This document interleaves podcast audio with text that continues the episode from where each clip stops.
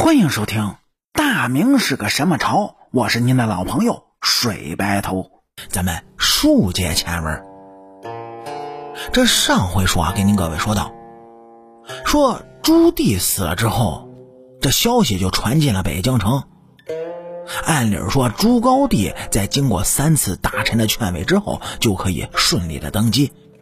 但是朱高炽有一个把柄，他没有遗诏。所以他进行了一系列的骚操作。说这第三天，按照惯例也是最后一次劝进。大明的群臣都以为这是最后一次，所以他们把这第三次的劝进阵势搞得特别庞大。当时的劝进阵容中呢，加入了一个非常重量级的人物，这个人就是朱高燧。说这前两次呢。他都没有来。当时啊，朱高煦不在北京，所以朱高燧是最有分量的。果然，这大牌的都是最后压轴出场的。朱高燧也以为这是最后一次，他还期待着朱高炽拿出遗诏。这次的劝进词内容呢，起草的大臣们实在想不出什么新花样了。他们只能把前两次的内容再加工一次，做的辞藻更为华美一些。但是让人万万想不到的是，朱高炽第三次拒绝了权位。他的拒绝的理由呢是这样：说我正在经历父丧，我的心情实在太难过，请你们不要再逼我现在登基，这是陷我于不仁不义。朱高炽表面上虽然是拒绝了，但这背地里一直没闲着。这多出来的一天呢，让朱高炽是完完全全的就掌控住了局势。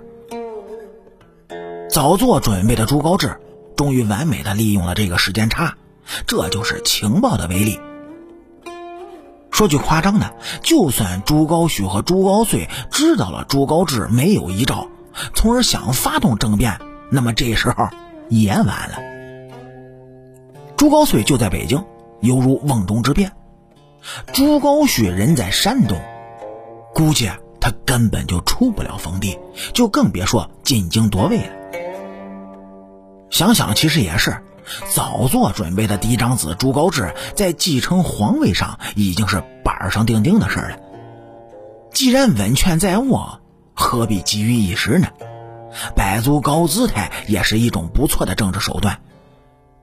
最关键的是呢，朱高炽没有遗诏，只有所谓的遗命，这也让朱高炽不能堵住全天下人的嘴。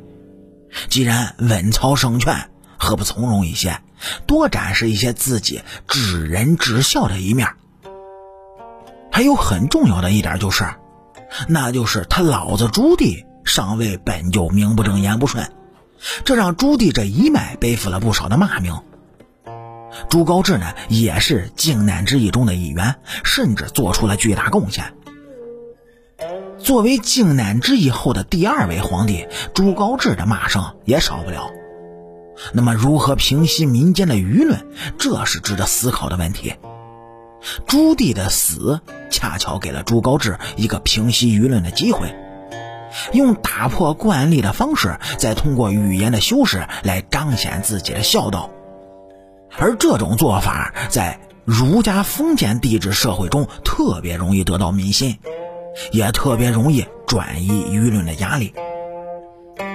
不明就里的老百姓肯定会被朱高炽感动。朱高炽真是把一切都算计在内了。说这第四天啊，第四次的劝进开始了，在朱高炽心腹们的暗中操作之下，这大明朝的群臣就开始。威胁朱高炽，内容翻译过来大致就是啊，是国不可一日无君，你再不继位就是置国家于不顾。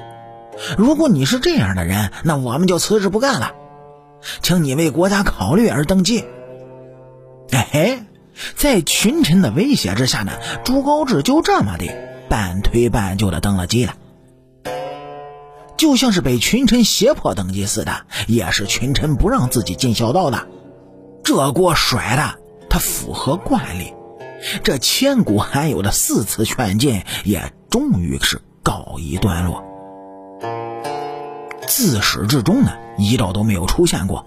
估计很多人都隐约猜出了一些隐藏的真相，但是呢，没人愿意站出来点破这件事儿。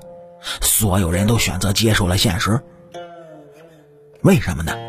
因为木已成舟，小胳膊他拧不过大腿根啊。朱高煦和朱高燧想有所动作的时候也晚了。提前准备以及多准备的一天，让朱高炽把一切的危险都扼杀在了摇篮里。这多出来的一天呢，既有政治意义，也有军事意义。因为朱高炽掌握着大明军队，已经提前布控了，没有遗诏登基，劝进四次才登了基。